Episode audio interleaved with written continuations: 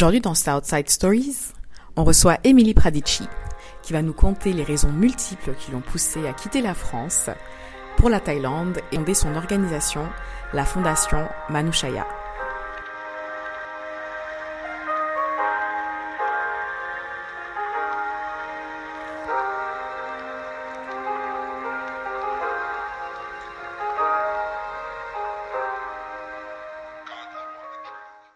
Émilie, donc, en tant que personne qui a grandi en étant loin de sa terre d'origine, j'imagine que tu as dû grandir entre deux mondes. Euh, donc, il y a la famille qu'on a, entre guillemets, au pays et la famille et les amis qu'on a sur place. Donc, deux univers, deux vitesses. Euh, il y a des expériences et des identités qu'on partage avec, euh, avec d'autres familles migrantes et d'autres qui sont uniques à notre propre expérience. Et donc, la question que j'avais pour toi, qu'est-ce qui fait partie de tes meilleurs souvenirs d'enfants migrantes, mais aussi de voyageuse entre deux univers? Alors, non, c'est une très bonne question et c'est vrai que souvent on on se la pose pas, mais tu sais moi quand je, je repense à mes souvenirs d'enfance, c'est euh, vraiment ce qui ce qui ce qui me tient à cœur et ce qui me manque énormément, c'est la vie en communauté. Mmh. Et je pense que euh, que cette vie en communauté, euh, tu ne l'as pas si tu grandis dans un environnement euh, franco-français. En fait, c'est tellement différent de nos cultures. Si tes parents ne sont pas là, bah c'est ta voisine, c'est les gens de la communauté qui vont s'occuper de toi. Et c'est les fous rires, si euh, on, on, économisait, parce qu'à l'époque c'était des francs, on économisait un franc à chaque fois pour pour, pour accumuler assez euh, et avoir dix francs pour aller à la piscine, tu vois. On se partageait, euh, euh on se partageait le, le tapis, parce que c'est qu'on allait à la piscine, fallait, on voulait tous avoir un tapis. Donc euh, moi j'amène un franc, toi t'amènes deux francs, lui il amène trois francs, et puis on a un tapis tous ensemble. Mais je sais pas comment tu sais, c'est tu te rends pas compte que t'es pauvre en fait. Mmh. Et c'est ça, on te rend pas compte que tu es dans un milieu précaire, tu te rends pas compte parce que tout le monde est comme toi Mmh et t'as pas connu autre chose. Mais tu es quand même dans l'abondance parce que tu tu réalises pas en fait que tu es pauvre. Tu sais que tes parents y galèrent. Tu sais, j'ai deux grandes sœurs, on a été élevés euh, seuls par notre mère qui avait quitté notre père euh, très jeune. Seul avec notre mère, on se rendait compte qu'elle travaillait beaucoup. Elle nous disait souvent qu'elle devait beaucoup travailler pour payer les factures. Mais quand tu grandis dans dans ce dans ce narratif euh, là, je pense que c'est normal. Et tu, vois tous les voisins, c'est pareil. Tu vois le père euh, de, mes voisins, de mes voisines partir euh, travailler toute la journée, puis les mamans qui restent à la maison, qui sont souvent nourrices, qui gardent beaucoup d'enfants. Donc en fait, moi, c'est ça, c'est vraiment ça. Mes, souvenirs que j'ai, c'est la vie en communauté, avec rien, quoi. Mais on était heureux. Et, euh, et c'est l'abondance sans fou rire, l'abondance sans conneries, euh, euh, toujours faire des bêtises. Euh, c'est une enfance joyeuse vraiment parce qu'on se on, se rend pas compte qu'on est pauvre. On sait vraiment, je pense que moi et mes copines et mes potes, on a vraiment réalisé qu'on était pauvres lorsqu'on a décidé pour nous d'avoir un meilleur avenir et qu'on a essayé de sortir de banlieue. C'est là qu'on s'est rendu compte en fait qu'on était pauvres. L'écart entre deux mondes. Et si on dit en banlieue, elle contribue à tisser un système de valeurs important euh, pour ton envol vers une carrière euh, internationale pour moi, l'éducation, c'était mon arme. Et donc, je voulais euh, partir euh, de la banlieue parce que je voulais pas aller au lycée. Euh, euh, attends, si je voulais aller au lycée à Paris pour pouvoir après intégrer une université parisienne et me casser de la France. Mmh. Partir de la France. déjà un plan en fait. J'avais un plan très jeune. J'ai mais moi, je, je rêve pas dans ce pays raciste. C'est que euh, si en accompagnant mes voisines et ma famille, mes tantes, ma mère, à l'administration française et qu'à chaque fois elles mangeaient toujours des remarques, on leur faisait toujours répéter cinq fois, dix fois la même phrase parce que soi-disant elles parlent pas assez bien français ça m'a tapé dans les nerfs en fait. Les femmes asiatiques euh, ne disent rien, mais les femmes africaines et maghrébines, elles, ont toujours euh, fait du pushback. Et moi, j'ai grandi en voyant mes voisines dire euh, aux gens de la mairie, tu me parles pas comme ça. J'ai ma dignité, j'ai ma dignité. Tu me parles pas comme ça, tu me respectes. Mais en fait, j'ai pris ce côté-là d'elle, cette force. Et pour moi, ça, ça, ça a toujours été mes, mes, mes héroïnes. Aux yeux du système français, c'était des femmes reloues, chiantes, c'est troublemakers. Alors que moi, à mes yeux, c'était des héroïnes, tu vois. Et à chaque fois, euh, je disais à ma mère ou à mes tantes, mais pourquoi tu te laisses faire? Pourquoi t'es pas comme la voisine? Pourquoi tu fais pas du pushback? Et dans ma mère me disait, mais toi, avec ta grande bouche, là, tu vas avoir des problèmes. Ah Parce que j'avais pris ce côté-là, tu vois, j'ai fait, bah ouais. Et donc, si tu veux, j'ai grandi avec ça en moi, je me laisse pas faire, je me casse de, je me casse de la France. Et donc, pour moi, la danse, j'étais danseuse à l'époque. La danse, ça a été le véhicule qui m'a permis de sortir de la banlieue. Je suis allée dans un lycée euh, parisien, euh, musique et danse. Parti voir ma conseiller d'orientation au collège. Le mec, il était mais tu sais, à l'époque, il n'y avait pas Internet, donc je prenais des, gros classeurs où je regardais les je pouvais voir. Il avait sorti son gros classeur. Il me dit, écoute, euh, italien, espagnol, toutes les langues étrangères, euh, euh, elles sont disponibles en banlieue parisienne, donc tu peux pas aller en, en, à Paris. t'as pas un truc spécial euh, Oui, tu fais pas de la gym, de la musique, de la danse. Je fais, bah si, je fais de la danse. Il bah il y a ce lycée Racine euh, dans le 8e arrondissement de Paris. C'est pour les danseurs et les musiciens. Par contre, faut que tu envoies tes bulletins euh, par fax rapidement. Donc tu passes un concours de danse et après on va voir si t'es prise. Donc moi j'étais en à Torcy, euh, j'avais des 20 sur 20 de moyenne. tu vois, c'était facile l'école au collège pour moi. Donc j'envoie mes bulletins. Tout de suite ils appellent ma mère elle faxe mes bulletins. Tout de suite ils appellent ma mère. Ils disent amenez tout de suite votre fille, on va lui faire passer les castings de danse. J'ai passé les castings de danse et j'étais prise. Je sortir de la banlieue, mais je te jure que le premier trimestre, autant j'avais 20 euh, en troisième euh, à Torcy, autant le, premier trimestre de seconde à Paris, j'avais 8. Tu vois, c'était c'est là que j'ai réalisé en fait euh, mais en fait on n'a pas accès à la même éducation. En fait, je suis pour être en mesure de changer de lycée, il faut que tu sois en mesure de te démarquer. Donc en fait, si t'es pas quelqu'un de te démarquer face aux autres, euh, tu es euh, tu es condamné à avoir une éducation qui est de moins bonne qualité. C'est ça. Tu es condamné à rester en banlieue. Et euh, ce, que j'ai trouvé injuste, c'est que tu devais avoir quelque chose de spécial. Et en plus d'avoir ce quelque chose de spécial, tu devais être meilleur que ceux qui avaient déjà tous les privilèges. Donc, c'est-à-dire que quand j'ai passé le concours de danse, dis-toi que j'étais avec des nanas qui faisaient déjà 20 heures de danse par semaine, qui allaient à des cours de danse sur Paris, payés par leurs parents. Moi, j'étais au conservatoire de Torcy. Euh, et j'allais à la danse gratuitement parce que j'étais coefficient familial A, les pauvres. Donc, tu avais droit à aller à la danse gratuitement. Et là, je me suis dit, ouais, ma prof de danse, elle tue quand même. Ouais, ouais, ouais. ouais. et, et donc, euh, et donc voilà. Et donc, ça m'a permis euh, de, de, sortir de la banlieue. J'étais au lycée Racine. Et là, c'était un autre milieu. J'étais avec des musiciens, des gens dans leur monde, mais des gens ouverts d'esprit. Parce que tu sais, les musiciens et les danseurs, c'est des gens connectés à leur cœur, connectés à leur âme. Et on se connectait par euh, par nos histoires. Par, ils étaient accueillants, ils étaient gentils. J'ai beaucoup j'ai beaucoup aimé euh, mes amis, mes années lycée. J'ai eu un accident de danse qui fait que j'ai pas pu continuer euh, une carrière dans la danse. Donc j'ai dû me réorienter vers le droit. Ma grande sœur faisait du droit. Je savais pas quoi faire de ma vie. Je savais faire comme elle. lycée ou c'était après le lycée? Après le lycée. Après le lycée, j'ai fait deux ans de, de, de danse et j'ai eu un accident. Donc après, j'ai dû me réorienter en droit et de par mon lycée dans le huitième, j'étais directement euh, sectorisée à Assas. Euh, il y avait des réalistes qui jetaient de l'eau, qui faisaient tomber du café bah, sur les élèves euh, euh d'origine maghrébine, africaine et asiatique. Moi, ils me venaient vers moi en disant ouais, euh, sinon tes parents, ils ont combien de restaurants chinois sur Paris? Enfin, mais tu vois la, la, limitation dans leur bah oui. Et et je me rappelle, c'était à l'époque où Le Pen était passé au second tour. Donc moi, ça m'avait choqué.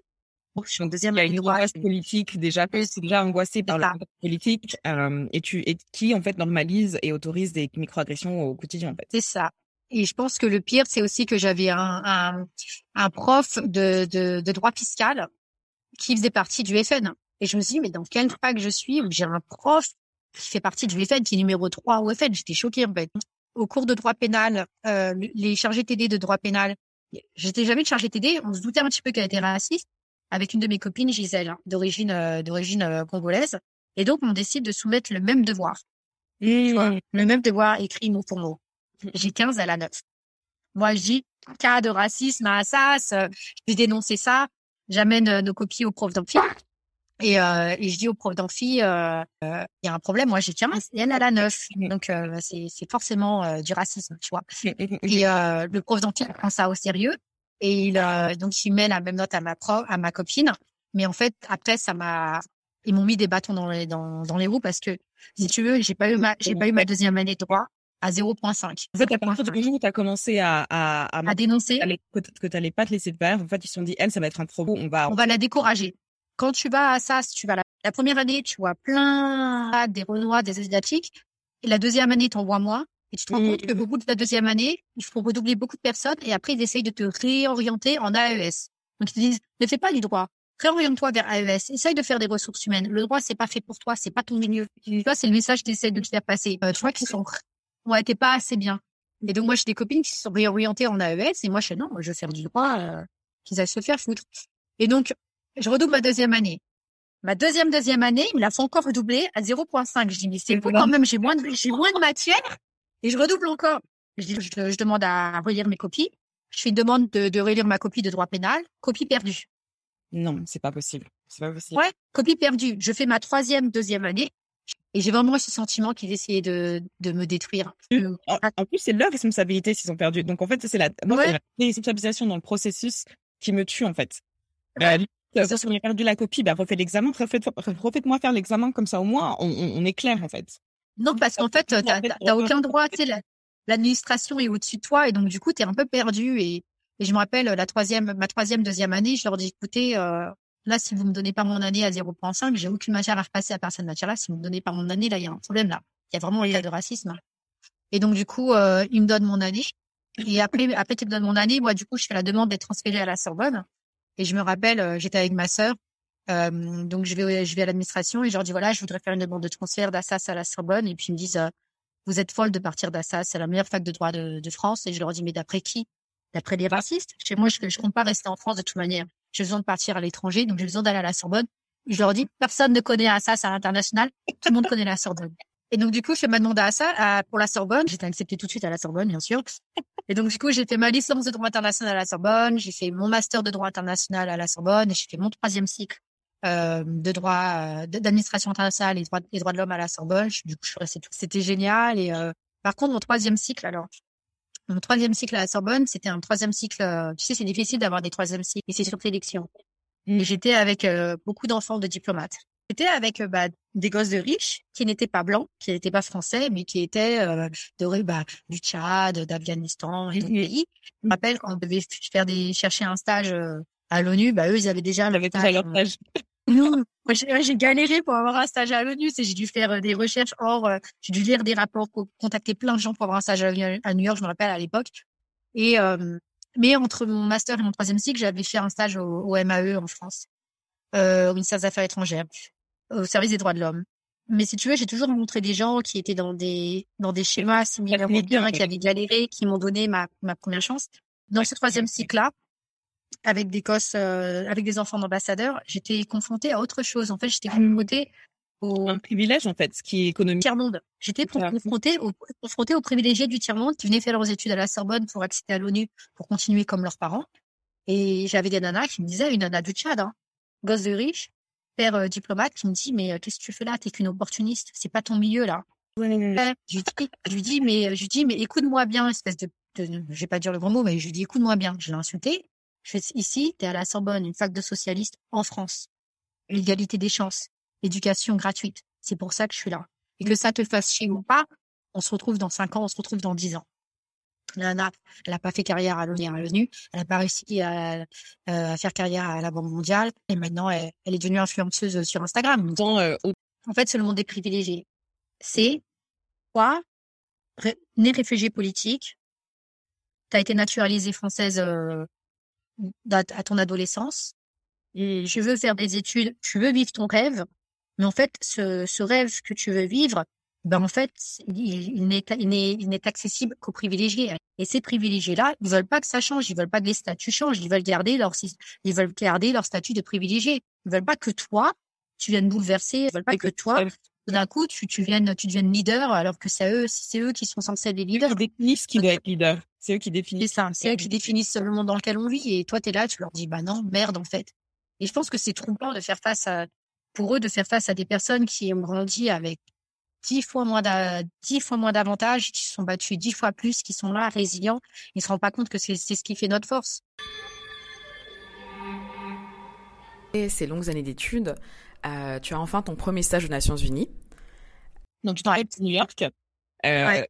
J'imagine même pas le l'émotion, l'émotion de te dire ça y est, ça y est là. Je, en fait, depuis tout le temps où tu disais je veux quitter la France, je veux quitter la France, Là, c'est c'est là du coup la première fois que tu quittes la France euh, pour aller travailler à l'étranger.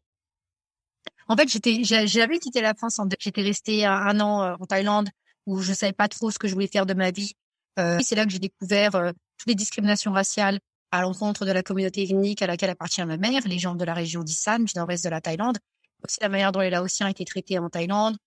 Donc, si tu veux, j'ai découvert pas mal de discriminations raciales. J'en ai subi moi aussi en Thaïlande qui font que ça m'a c'est ça, c'est ça qui a éveillé euh, mon besoin et mon envie de me spécialiser dans les droits de l'homme. Donc quand je suis rentrée en France, c'est là du coup que j'ai fait un troisième cycle spécialisé dans les droits de l'homme. Et c'est pour ça qu'après j'ai essayé de faire un stage au ministère des Affaires étrangères spécialisé dans les droits de l'homme.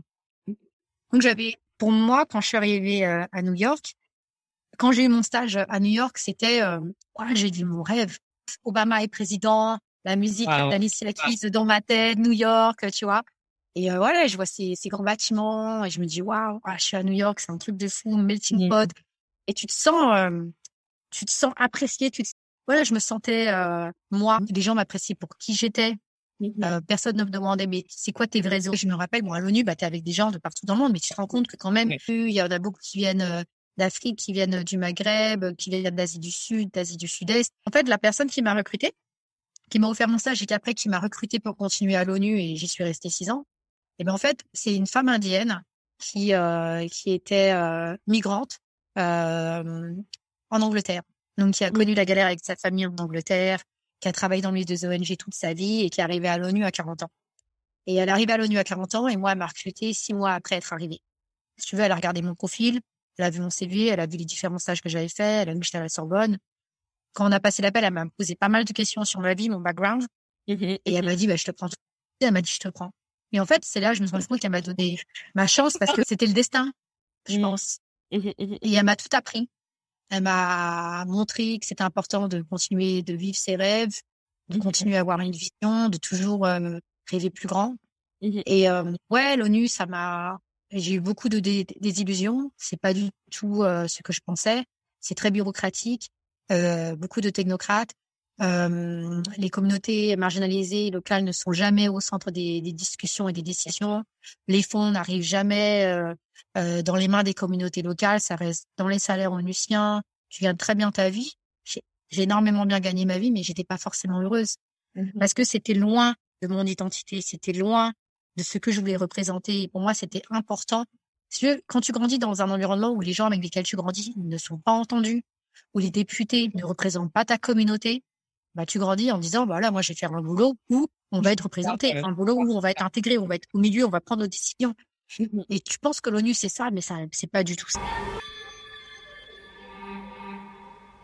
comprends la désillusion que tu vis euh, en intégrant les Nations Unies, en ayant le rêve de pouvoir euh, ramener les communautés au centre de la prise de décision.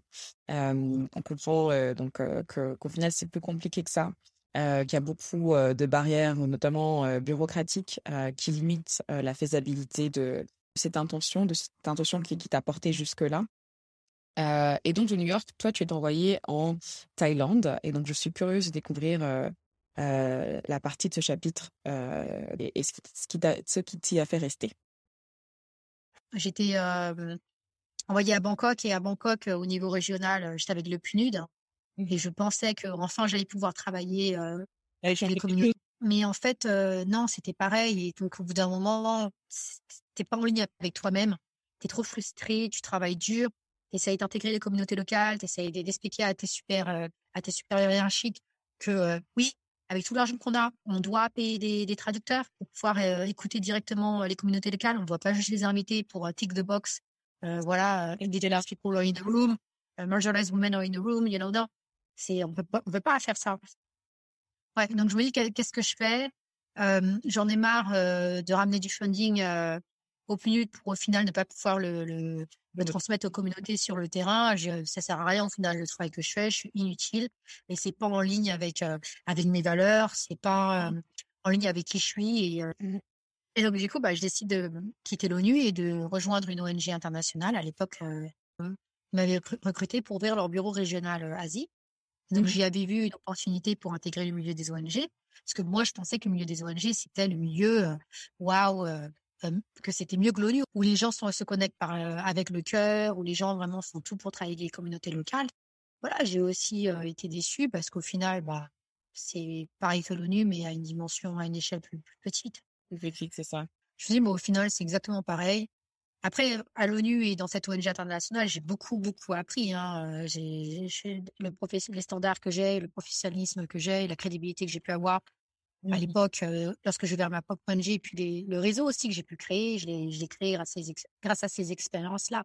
Mais oui, ça n'était pas en valeur avec euh, qui j'étais. Donc, déjà, lorsque j'avais quitté l'ONU pour une ONG internationale, oui, ma famille, ma, ma mère surtout, elle disait, mais t'avais la sécurité euh, Moi, tu ferais ça? professionnelle, financière, pourquoi tu fais ça? Et bah, tu sais et puis je, je comprends tu sais quand quand t'as quand t'as connu la guerre que t'as vécu dans des camps de réfugiés que t'as galéré pour élever tes filles et qu'au final tes filles elles y arrivent et que t'es fier tu te demandes mais ma fille pourquoi tu tu veux pas rester dans l'abondance financière? Pourquoi tu veux te mettre dans une galère? Moi, j'ai vécu la galère, j'ai pas envie que tu connaisses la galère. Donc, j'ai compris euh, il y a déception de ma mère.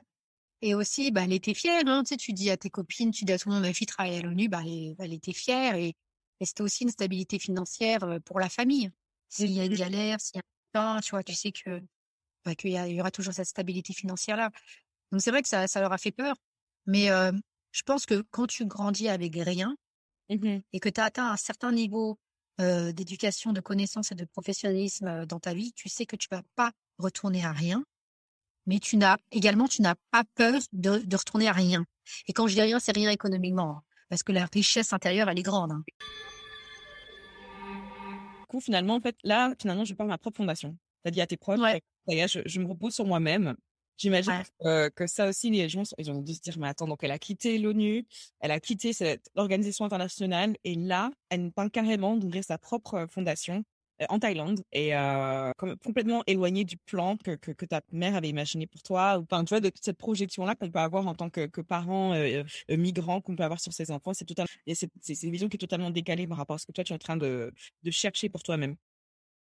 Moi, ça m'a pas fait peur parce que cette résilience et la persévérance bah, que tu accumules au fil des années depuis que tu es petite, des attaques, des, attaques que tu reçois de manière quotidienne, les micro-attaques, etc., ça te donne une force, euh, une force d'avancer tellement grande qu'au final, tu persévères, tu es, es, résiliente et euh, rien ne te fait peur. Et je savais que j'avais déjà les contacts nécessaires pour euh, recevoir les fonds.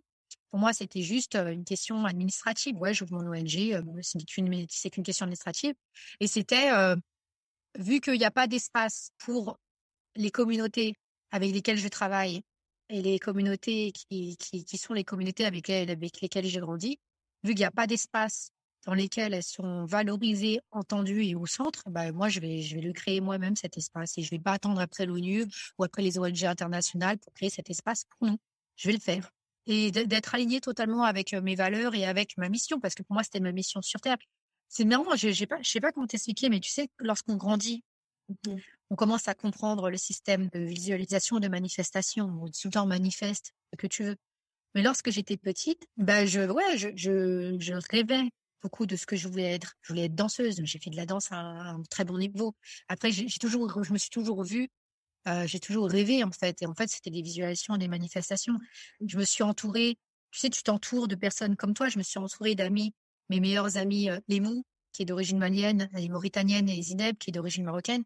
À la fac, tous les jours, on se disait, on, on, recevait des micro-attaques quotidiennes. Tu vas pas y arriver. T'es nul. T'es une arabe. T'es une blague. T'es une chinoise. Tu vas pas y arriver. C'est pas pour toi. Mais on s'en foutait parce qu'on était tous les jours ensemble. On disait, tu déchires, t'es trop intelligente, t'es la meilleure, tu vas y arriver. Tu déchires, t'es trop intelligente, t'es la meilleure, tu vas y arriver. Mmh Au final, ouais, effectivement, bah moi j'avais moi j'avais fini à l'ONU, Zineb elle a passé les concours et elle a elle a, elle a, elle a intégré euh, le, ministère euh, de l'Intérieur après, les fonctionnaires, aux fonctionnaires, les mots pareils. Euh, et si tu veux, on s'est on était dans la galère ensemble, on s'est entraidés, on y est arrivé jusqu'à aujourd'hui, tu vois, on, on en reparle avec beaucoup de nostalgie parce que nos, nos années fac, c'était des années clés pour nous. C'était des manifestations quotidiennes, dire on va y arriver. C'est pas la manière dont je parle qui a déterminé mon avenir. C'était mes convictions et le fait que je n'ai jamais oublié d'où je viens qui a déterminé mon avenir. Toujours, je me suis toujours rappelé de ma mission. Et quand bien même j'ai pu avoir des, des opportunités euh, de continuer à l'ONU, bah pour moi, ce que créé aujourd'hui avec Manouchaya, c'est dix mille fois plus grand que ce que j'aurais pu faire euh, à l'ONU ou dans une ONG internationale parce que je me suis créé un réseau. J'ai créé une plateforme pour, euh, pour les femmes avec lesquelles je travaille, des peuples, des peuples autochtones, aux fermières, aux paysannes, aux, personnes des, communautés LGBT, aux migrantes, aux femmes réfugiées. C'est euh, voilà, c'est pour nous Imanushaya en sanskrit, ça veut dire être humain. Donc pour mmh moi, c'était voilà, c'était traiter les êtres humains de manière égale, ne plus les traiter comme des sous-hommes, des sous-femmes ou des gens qui ne comptent pas. Et, euh, voilà, c'est pour ça que j'ai créé Imanushaya et c'est pour ça que que je regrette pas veux dire que créer une, une ONG de toutes pièces euh, dans un pays euh, dans lequel tu étais arrivé il n'y a pas très longtemps, même si tu connaissais la Thaïlande, c'était quand même pas le pays là où tu avais grandi toute ta vie. Euh, donc peut-être créer une association en France, tu sais comment, tu, tu, aurais su comment t'y prendre et peut-être ça aurait été beaucoup plus simple. quels sont les challenges que tu as rencontrés, que des opportunités quand tu as fondé Manushaya Et c'était pas facile parce que si tu veux, la famille de ma mère est, est originaire de la de du nord-est de la Thaïlande, donc de la région d'Isan, qui est la région la plus grande et la plus pauvre du pays, et c'est la, c'est la, la langue Isan, c'est euh, un dialecte, c'est la langue du pauvre. C'est la même langue que le laotien. Et donc, je me suis confrontée au nationalisme thaï, au xénophobe thaï, qui, euh, bah, qui en fait, ils ont, ouais, ils sont, ils ont pas voulu euh, que vive mon ONG. Ils se dit, euh, il y en avait qui m'appelait white suprémaciste. Je suis, parce que mon passeport est français, si tu veux. Donc c'était euh, cette suprématie blanche. Et, et, si tu veux, ces attaques venaient de l'élite des Thaïs qui ont étudié à l'étranger, qui sont venus en Thaïlande et qui veulent être les héros de leur pays, mmh qui ne sont pas du tout connectés avec les communautés locales et qui d'ailleurs s'en fichent contre s'en fichent complètement et qui n'ont pas aimé le fait que moi, bah, je veuille créer cette plateforme pour les communautés exclues, pour qu'elles puissent se faire entendre et qu'elles soient au centre de toutes les décisions en matière des droits de l'homme en Thaïlande, qu'elles soient entendues aux enceintes onusiennes et qu'on puisse accéder à la justice à travers les enceintes onusiennes. Ils n'ont pas aimé ça parce que du coup, et ça, c'était un clash des, c'était un clash des castes, des classes. Et eux font partie de l'élite. Ils ont dit mais elle veut quoi? Elle nous fait chier là. Et euh, donc du coup, c'était beaucoup d'attaques. Tu traversais? Comment t'as navigué ces, ce, ce backlash euh... les, deux premières années, c'était pas facile. Je t'avoue que j'avais, euh, bah, au niveau de la santé mentale, c'était impacté.